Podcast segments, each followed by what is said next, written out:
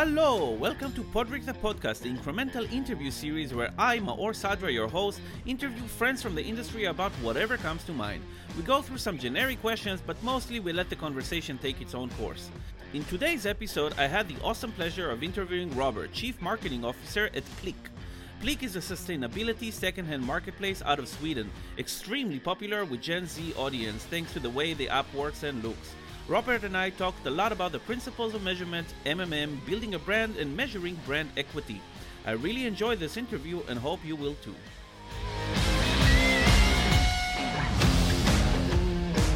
And that's gonna go progress. Don't sign out of the meeting. And we're gonna start in a.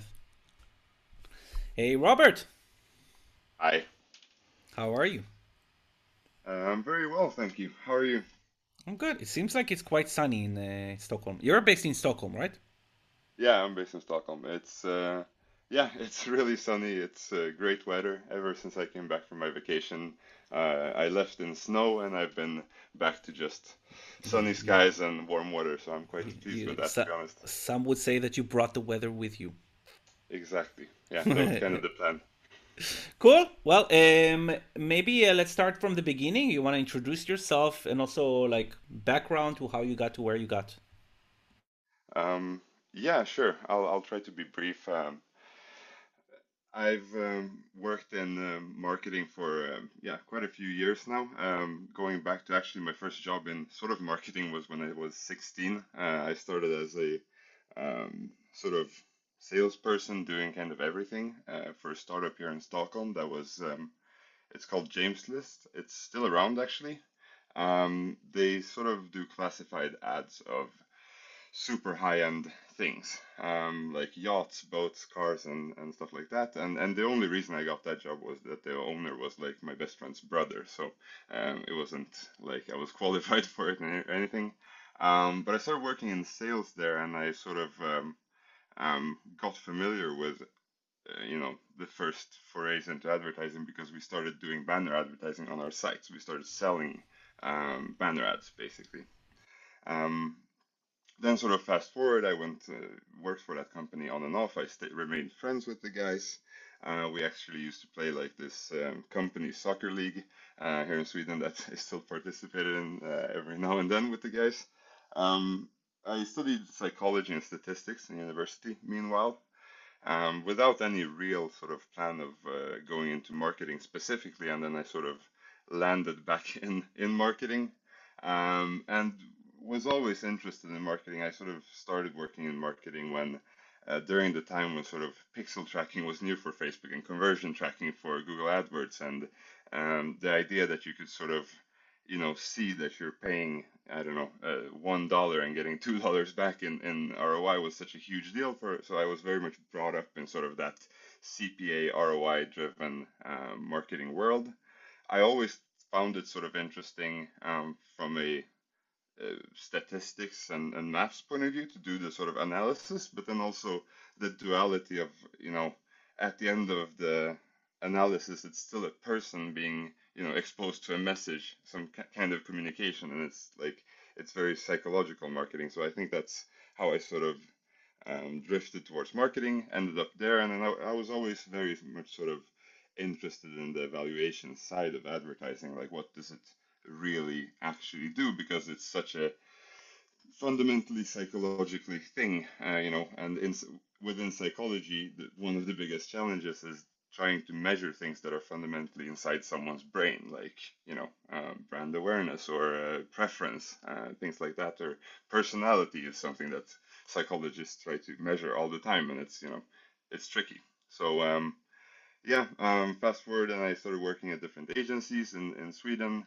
Um, and um, yeah, now I'm at uh, Plick working as the CMO, and uh, I guess my sort of um, what I bring to the table is still very much that sort of trying to evaluate what we do from a data-driven point of view, um, while still understanding that there are limitations to what the data can say and can't say. And I think that's for me the sort of core of being data-driven is understanding like where the data doesn't have any answers anymore. You know.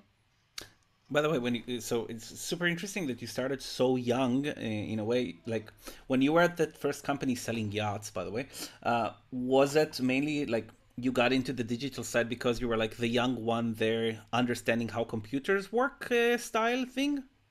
No, uh, not really. To be honest, I was um, uh, one of the best things about the company was that uh, the um, the CEO at the time, time and one of the founders was like this kind of Silicon Valley guy. He, he had been brought up in sort of that uh, that world. He had worked a lot in, in the US and, and was really, really, really sharp and competent.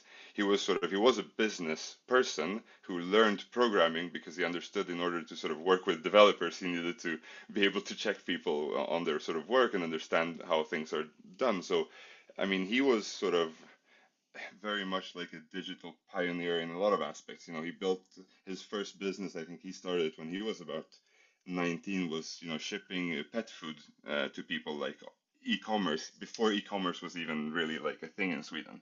Um, so I remember uh, very clearly because it was like this kind of techie startup vibe, and um, I was introduced to Instagram like ridiculously early and before anyone in Sweden really was using it, so for years my Instagram account was just like four pictures from like I don't know 2013 or something, no interaction, no comments, no likes, no nothing, and that was like for years the thing uh, because I was like, it was just a group of early adopters, and I quite quickly understood like how big you know it's going to be all of the e-commerce and, and sort of the internet and digital advertising and uh, yeah so i think I, I learned like Uh, undeservedly much at that company at such a young age.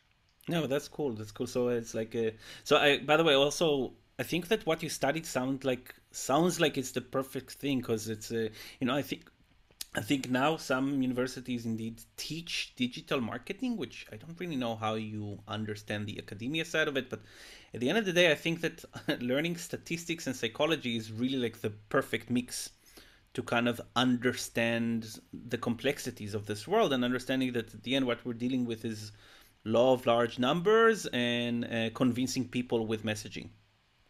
Yeah um, I, I feel the same way and um, it wasn't planned from the sort of start but I, I, realized how useful it is and and at the same time um, sort of working in the field for a longer time being involved in recruitment processes i've also realized that uh, people with fancy marketing degrees aren't uh, always the, the people that you want working in, in sort of uh, modern marketing departments uh, for various reasons. But I mean, it's obvious that uh, academia has always had a hard time sort of keeping up with, you know, how the world is developing and, and the sort of the shift to digital, I guess, just accelerates that. And, and, and also ac- academic sort of marketing um, training or, or uh, degrees, they tend to they tend to give you a very sort of niche and narrow view of like there is one model to apply to every marketing problem and it's the sort of the true one whichever your professor happened to pick for that course.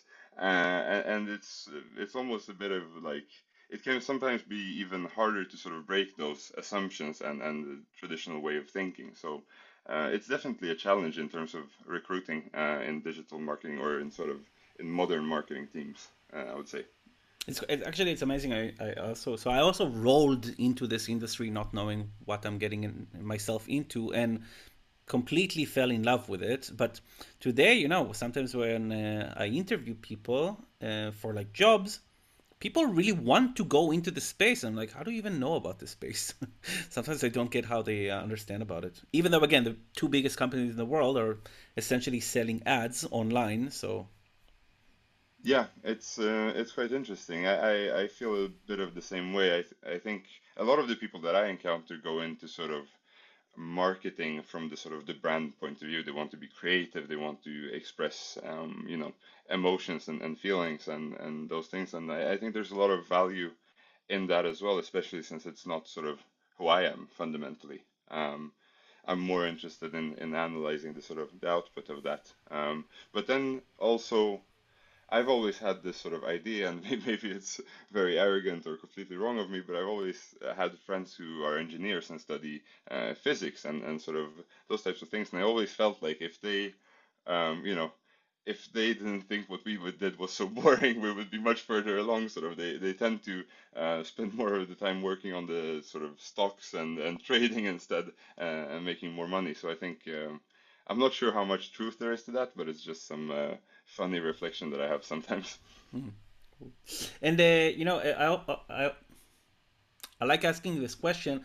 What advice would you give someone trying to enter the space or entering the space today?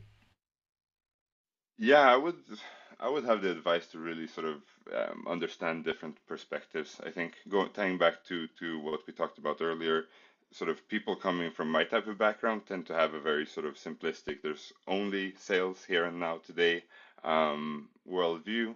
People coming from sort of um, well, I don't want to see the other side, but it it is kind of the other side. From the brand side, um, tend to have the view that there's only sort of emotions, PR, and you know you can't build a brand uh, through paid advertising, for example, is something that I heard quite recently. And I mean, such a statement is obviously absolutely ridiculous because literally every company in the world is doing that. But like in one context, in a, a you know um, fancy school that could be sort of true because you're supposed to have this you know very creative campaigns and that's how you build the brand according to that professor. So i think we're reaching a point in marketing where being a generalist is actually um, more interesting than being a specialist because the sort of the specialists are so highly specialized at what they do and it's more important to get the sort of the big picture sometimes so let me go to the most generic question that I ask in each one of these interviews, and really, really interested to hear kind of like your answer. Is marketing an art or a science?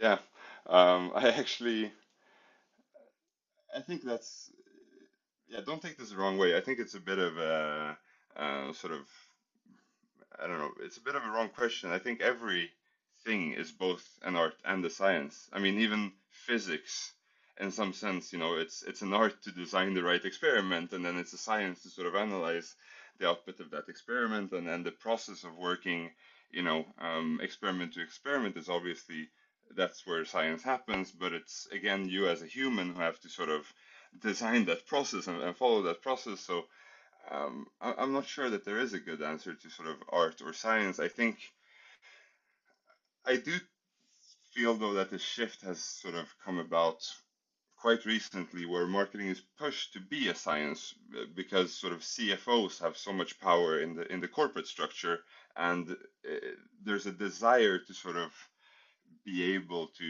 show the exact ROI on every sort of dollar that you're spending and and, uh, and I mean just in in general maybe there's a push towards sort of more bean counting way of running businesses in general.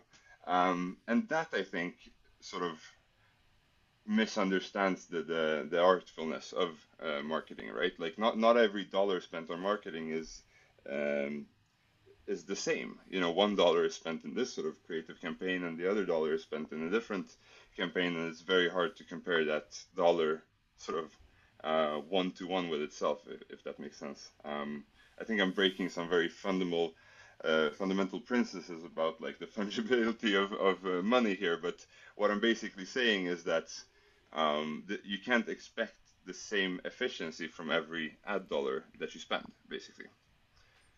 You know, it's like I, I, I get that, and by the way, it's like even though coming from a data science company, um, there are people who really think and believe that the future you'll have a button where you just press the button and then everything just magically happens. And you know, coming let's say from the music world, I doubt and would not want a, a magical button creating songs, even though from a let's say scientific standpoint, you could essentially create a recipe that would create a hit song. I I don't necessarily want to live in that future. Yeah, I, I, I agree. I think it's we're, we're touching on some philosophical questions, and I remember very clearly having this conversation a couple of years ago, where um, my old boss uh, would sort of argue the fact that or, or at least a theory that we would sometime in the in the future just marketing would be done by just sort of clicking play on a, on a button and, and I really don't see how that you know would ever happen. I think technically that's sort of misunderstanding how machines work at least today. I mean maybe in some you know um, general AI, you know, far future that's um, that's possible. But then, um, yeah, I, I think that it's tech like technologically further away than you might think. I still think that um, then even if you were able to sort of optimize perfectly using a robot, you know, um, strategy comes into it, creative comes into it. There's so much more elements, and it's uh, it's complex, and it's also it's not really a simple optimization problem. Like you're trying to solve for a lot of different things at once. You know, you're trying to communicate your values and who you are as a company. You're trying to drive sales. You're trying to reach a lot of people. Um, yeah, it's. Um, I think it's easy to underestimate um, the complexity of the of the world, and I also think that's the simple answer to why sort of marketers don't have a better answer to exact ROI of every sort of dollar that they spend because it is complex and and I guess the maybe the most complex part of it for me is the sort of the different time scales that uh, marketers are working on the sort of balancing act of doing long-term marketing versus short-term driving sales. Um, yeah, I think that throws a big wrench in the whole optimization problem. Like, which period of time are we optimizing for? The next 20 years, the next year, uh, etc., and etc. So let's go for the next question, which is in a way related. So I think uh, you know, being in the space for for quite a bit of time, I would say our industry had enormous access to user level data, and yeah.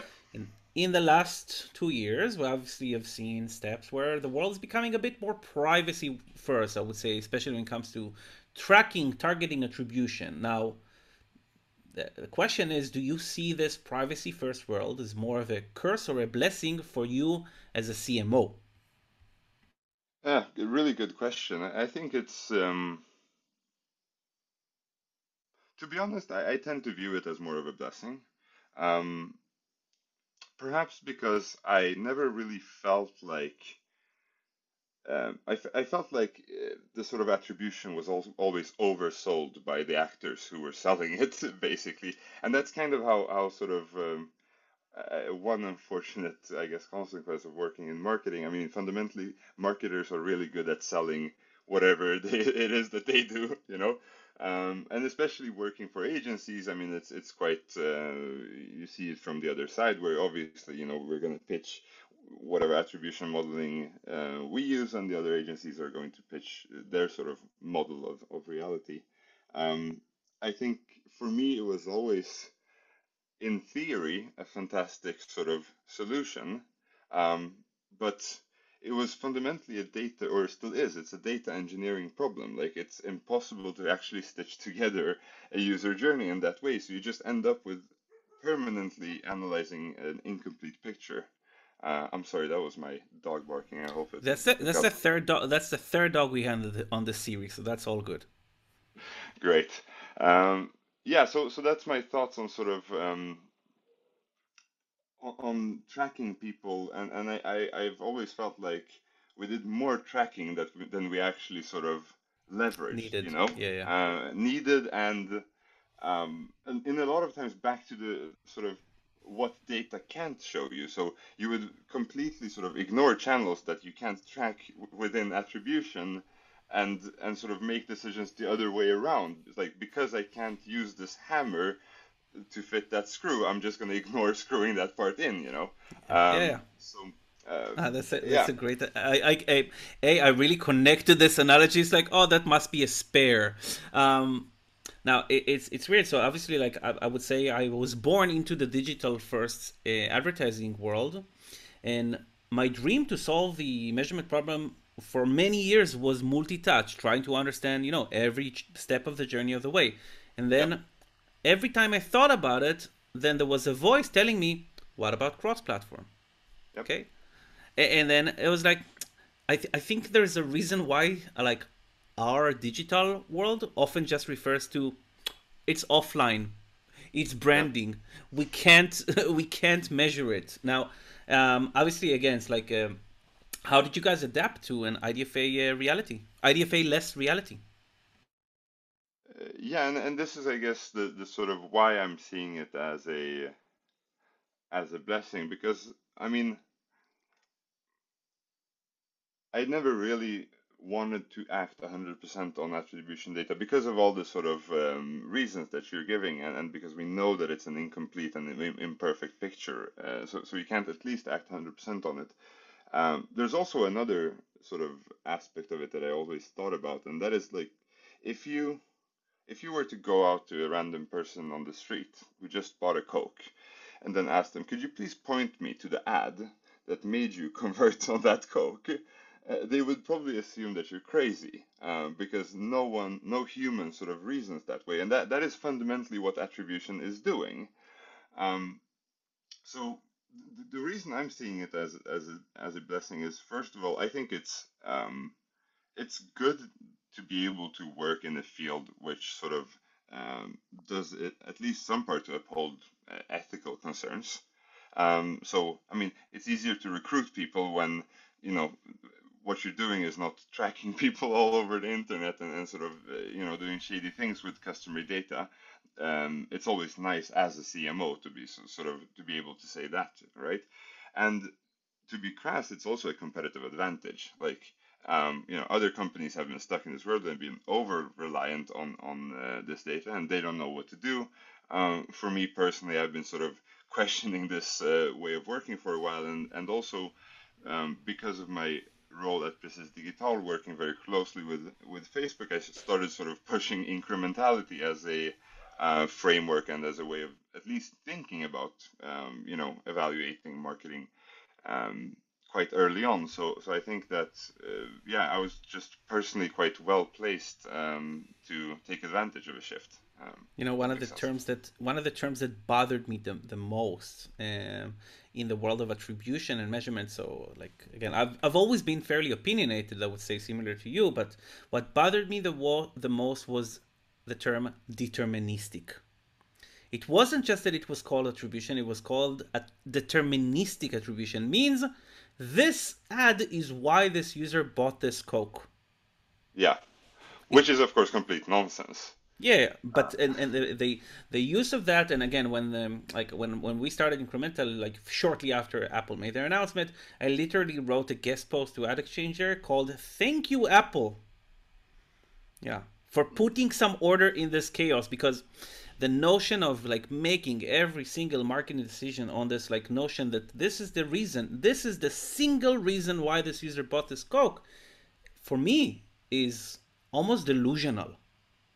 I mean it is because uh, obviously as a human you know that you went and bought a coke because you were thirsty and you wanted a nice refreshing beverage you know? It wasn't because of an ad. And, and also i what I really dislike about this is that the illusion that it creates that sort of marketing is is not just pushing people's sort of probabilities to to take an action, but it's actually sort of mind control. If I show you an ad, go now to uh, you know to your local store and buy a coat. That that's the only thing that you're gonna do, and it's like two options: either you do that instantly or you don't, and then like it's a pass or fail, and that is, and it's something that I actually I I find myself in in the position of quite a lot, sort of trying to explain to uh, different stakeholders that advertising doesn't work in that way. It, it doesn't have that sort of power. Um, uh, and it, it's it's a bit bizarre having to explain such such things uh, at times, but yeah.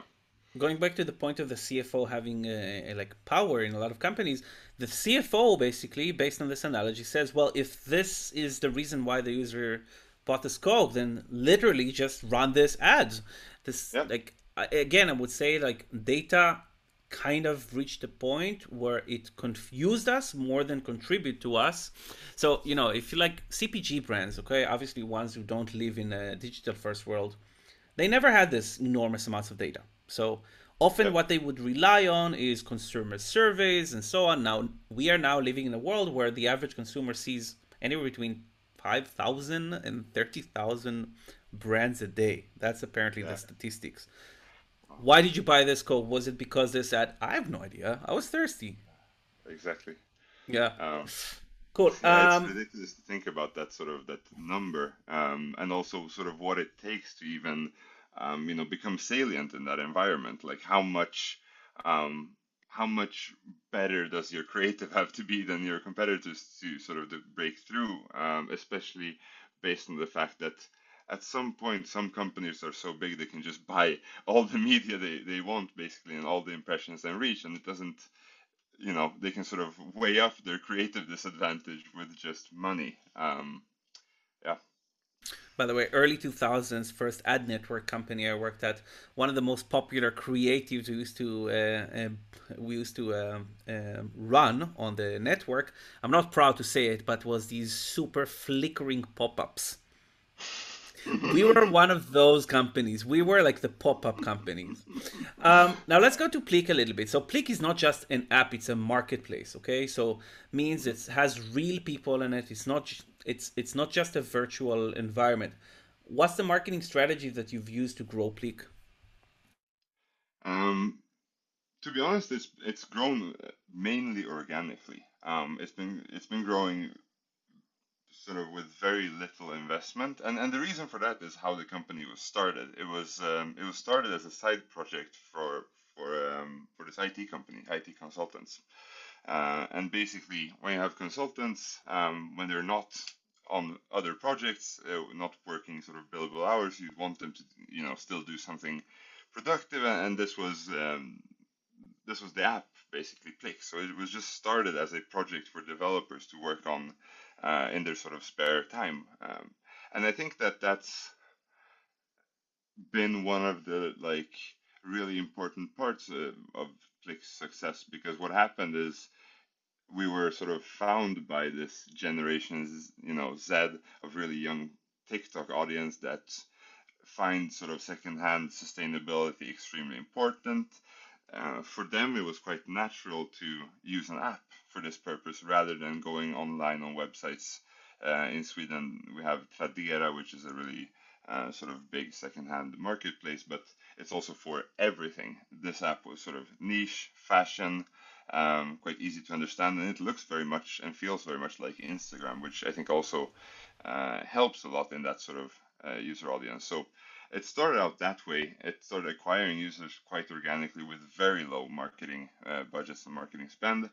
Um, at some point, uh, Precis Digital, uh, which is our current uh, marketing agency, um, started working with uh, with us, and and then it sort of became a combination, I guess, of organic growth and then paid performance um, advertising.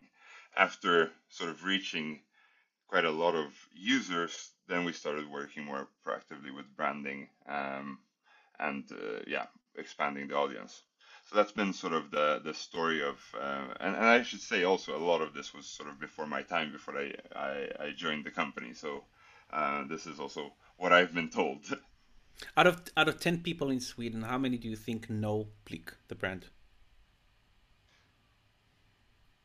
That's a really, really, really good question. We've been uh, discussing trying to measure this uh, lately and looking at different sort of uh, measurements for our brand uh, in general. And I would say like within the uh, if if you were asked if you're asking within you know women 14 to 17 I would say really high like 80% or something. But I think then it drops off extremely significantly after that uh, target audience. So um, I, yeah I'd have to to give an informed answer. I have to think about how big that population is in relation to the rest of uh, Sweden. But um, yeah, not very high. I would say maybe 20% maximum or something like that. Um, but still, it's, uh, it's growing, that's for sure. And I guess last month it might have grown as well. Um, yeah, I hope so. Uh, definitely, uh, it's growing month over month, and I think what we find, uh, just based off of sort of, sort of anecdotes, again, we're um, working on brand measurement still, and um, for me, it's it's actually one of the more interesting current measurement challenges in in advertising, tying together. Um, you know, we've been very much working with CPI, ROI, um, and so forth, but tying the brand metrics to the sales metrics is is a very very very hard uh, challenge. But I'm sorry, I lost my train of thought. What was uh, your question again? Oh, it was a sidetrack question. Like out of ten people, how many uh, um, people know uh, Plick? But I think you answered, and I wanted to ask a different question, also kind of t- touching something you talked about earlier. How do you define incrementality in marketing? Ooh, um, I mean, on the, at the simplest level, um, in order to define incrementality, you would have to define some sort of baseline. Uh, so it's in relationship to your baseline, and uh, yeah, it's it's a bit. I, I always end up in this position whenever I get asked this question, and and it's not a trivial like a trivial problem because I have a team and employees, and I I have to understand this in order for us to have sort of a shared picture of what it is that we're doing. So, uh, yeah, the basic story for me is that a company has a sort of baseline of performance and growth. And, uh, you know, if we were to cut all the sort of advertising spend and everything that we do today, we would still sort of have some, um, you know, organic installs and people converting, but it would sort of slowly die down um, that baseline if you were to sort of drive it into the future. Incrementality is whenever we do something and that it sort of shifts the baseline uh, upwards or downwards, I suppose, but uh, preferably upwards. Yeah, uh, and I tend to draw a lot when I try to explain incrementality because I, I, I feel it's hard to explain without drawing. At the same time, it's quite easy to understand visually. Uh, I feel. Yeah. How, how do you explain it? I, I mean, I, I assume that you must be in this position much more. Yeah, yeah, yeah, yeah, yeah. So uh, what's for me, your sort of two sentence explanation? I, don't know if it's a two sentence, but I would say the incrementality is again, I would say uh, like ensuring that what you're doing is actually contributing to growth and for you to be able to actually measure value. And again, I would say kind of like, you know, the reasons why I started this company, like fairly opinionated about this world and understanding that attribution as a solution, like last touch, multi touch, it's not that it's bad, okay? It's great. And I would say, even if I do not like the word deterministic, if this ad was the last ad the user saw before they bought the Coke, and let's say if you can measure it, it's fact, okay? I cannot really argue with fact, but it doesn't explain why the user bought the Coke. It doesn't tell the full story. Now, understanding that we cannot tell the full story, we don't know, and we will not know, and honestly, I don't want to know every single stage of the user's journey to why they ended up uh, getting this Coke specifically. Um, I do think there is a problem that is a measurement problem that where like the tools marketers had today were more giving ammunition to the CFO rather than the marketer. Yeah. Yeah. And again, if you see if if a CFO would be running marketing, I think we both know how that would end up. Yeah.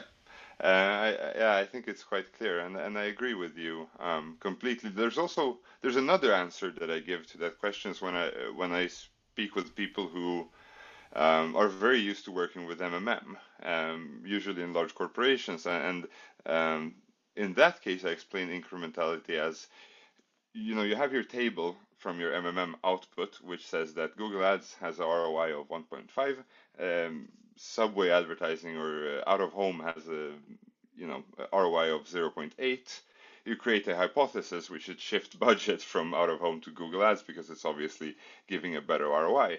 That's all fine and, and fun and games using MMM.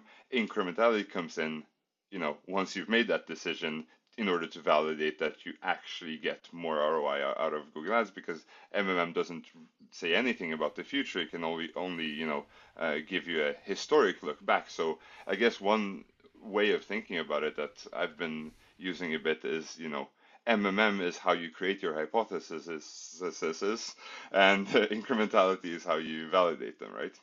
Yeah. By the way, yeah, Robert, you're like one of the you're you're the one percent of people who understands MMM incrementality, last touch. I would say difference in usability or use cases.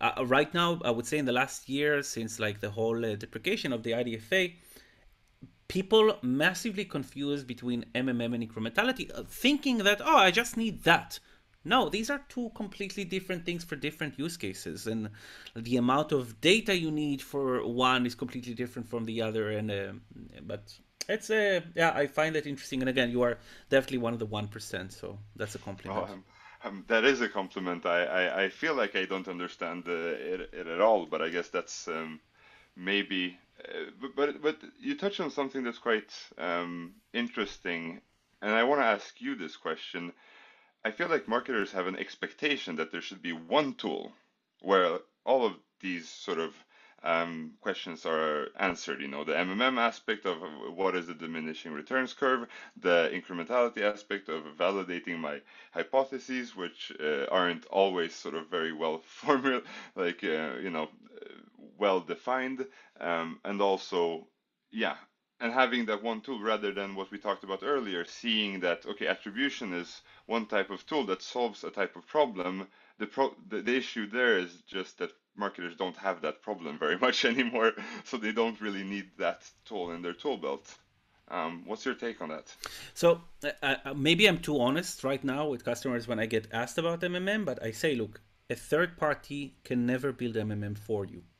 It, MMM needs to be biased. It needs to include your hypothesis and understanding, also your knowledge of what you're gonna do budget wise, um, promotions wise, price wise, what is your actual goals as a company? And i don't think you can sassify eh, and have like a third party where you just dump the data and it works. Um, there are frameworks okay? Uh, facebook released Robyn. There's a framework for mmm that's great. You can also you have a couple of i wouldn't necessarily uh, call it open source but you have a couple of available tools to again drop your data but you need to be the one coming up with a lot of the assumptions to make mmm work Incrementality indeed is about validating, and it's completely different approach from last touch attribution or MMM. And again, last touch is a fairly simple uh, methodology that is now kind of getting commoditized. Apple with their SKAdNetwork, Google with their sandbox. I don't know how they're going to call their like attribution, if it's going to be Firebase or not. But maybe in the future, you know, a, a single company will have last touch and like incrementality, even though those two are very different from one another also from a commercial standpoint um, like one of the reasons why we're flat price because it wouldn't make any sense for us to like try to incentivize the customer to spend more spend less and again going back to the cfo point from a cfo standpoint if they had to run marketing they would either cut everything or literally just spend on the last touch. Oh, let's just spend on yeah. the last touch, just work, and then uh, that's that's how your marketing growth will end up looking like. Mm-hmm. Yeah. Yeah, it's really um, really interesting. I, I I thought of a, a different sort of thing that I've also thought in, in about a lot in relationship to um, to the sort of attribution and last touch question. I, I actually I worked um, on an undisclosed project, let's say, where we're building an, uh, an attribution, a very sophisticated attribution black box, let's call it.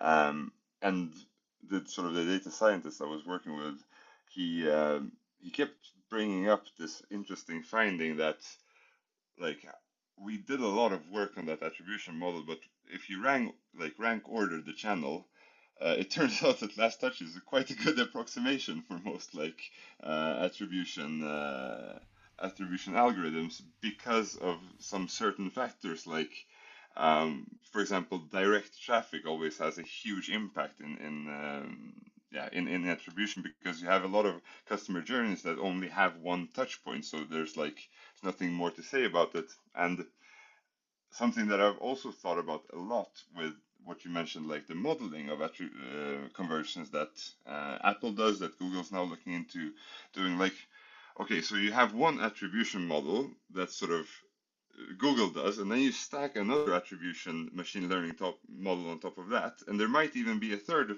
machine learning model somewhere hidden that you don't even know about. You know, like what happens when you stack all these models on top of each other. Um, I think that you're introducing so much sort of um, you know the understandability of your models becomes completely useless and and that's where i also think that attribution um, fails a lot in that at the end of the day you want to have tools that you can use as a marketer and the sort of the easier to use the tools are the more uh, successful you're going to be with them kind of um, does that make sense yeah yeah it does to me but yeah. the one percent.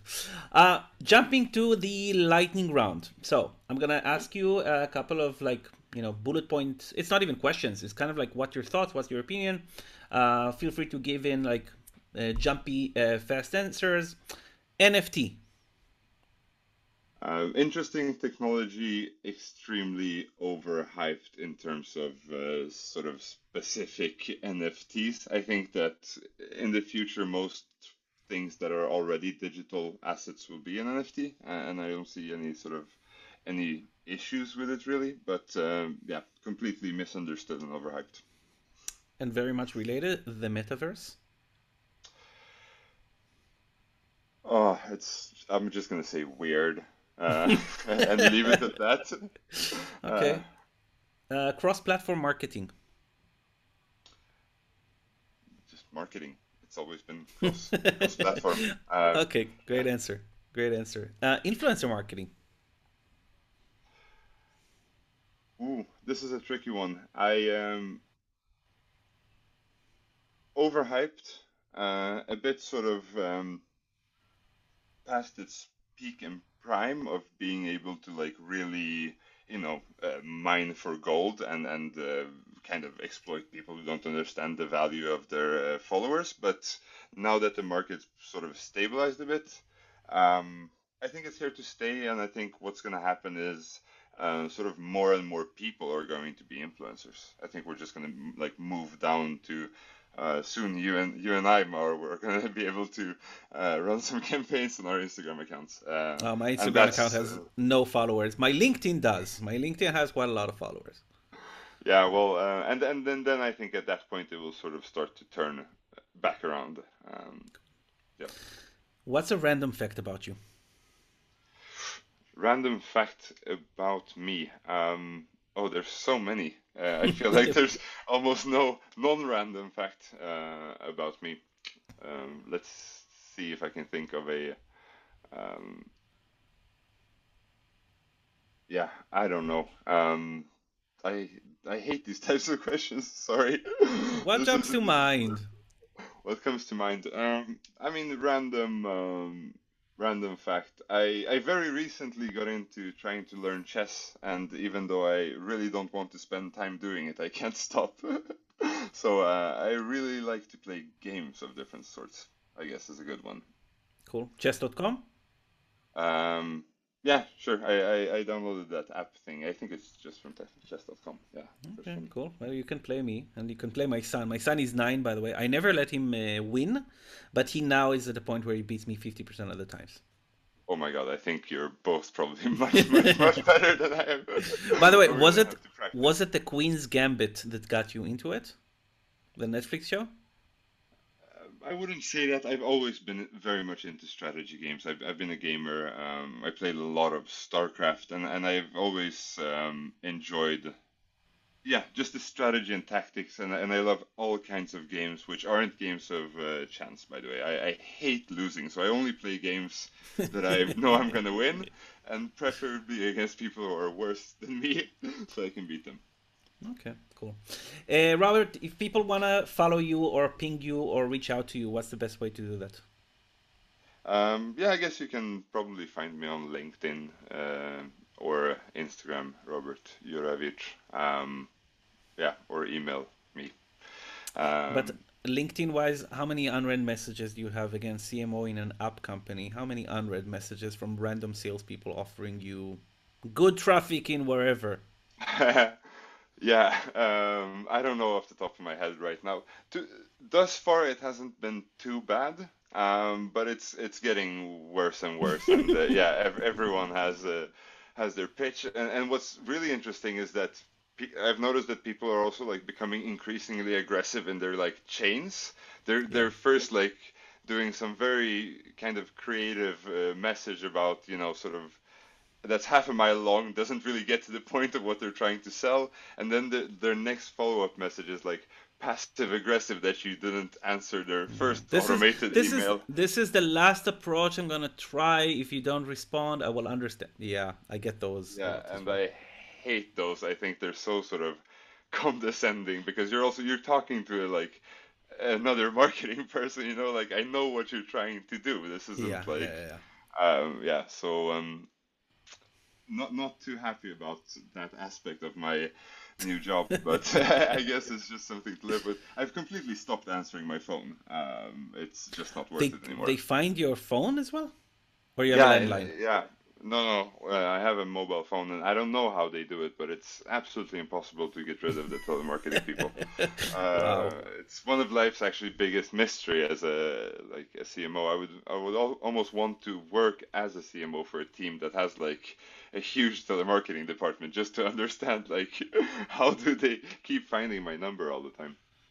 Yeah. You know, my, my first job in the industry, like when I really, really started, first three months, my role was lead hunter. It was basically to find potential advertisers for this ad network I was working.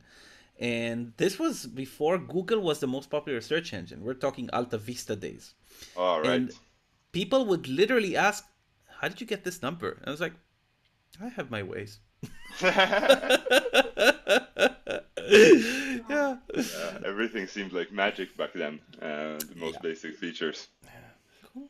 So Robert, thank you so much for your time. Um, I, I, guess maybe because it's a sunny day in Sweden, you get the full day off, right? That's that's the rule there, right? yeah, obviously. Um, yeah, we always get full days off when it's snowing outside, and uh, if there's polar bear hazards in the streets, then we also get to stay home. Those are the two national level rules here in Sweden cool. So thanks, uh, thank you very much. It was really fun again, uh, talk, going into philosophizing and uh, especially with someone who kind of like truly gets um, this problem and has been thinking about it for a while. So thank you so much. Oh, uh, thank you. I, I, really appreciate you um, you having me and uh, and the nice compliments. I, am not sure if I agree, but uh, I'm gonna leave it at that. And yeah, it's been uh, very nice chatting with you about uh, marketing and all things now and the future. Cool. Then cheers. Thank you so much. Thank you.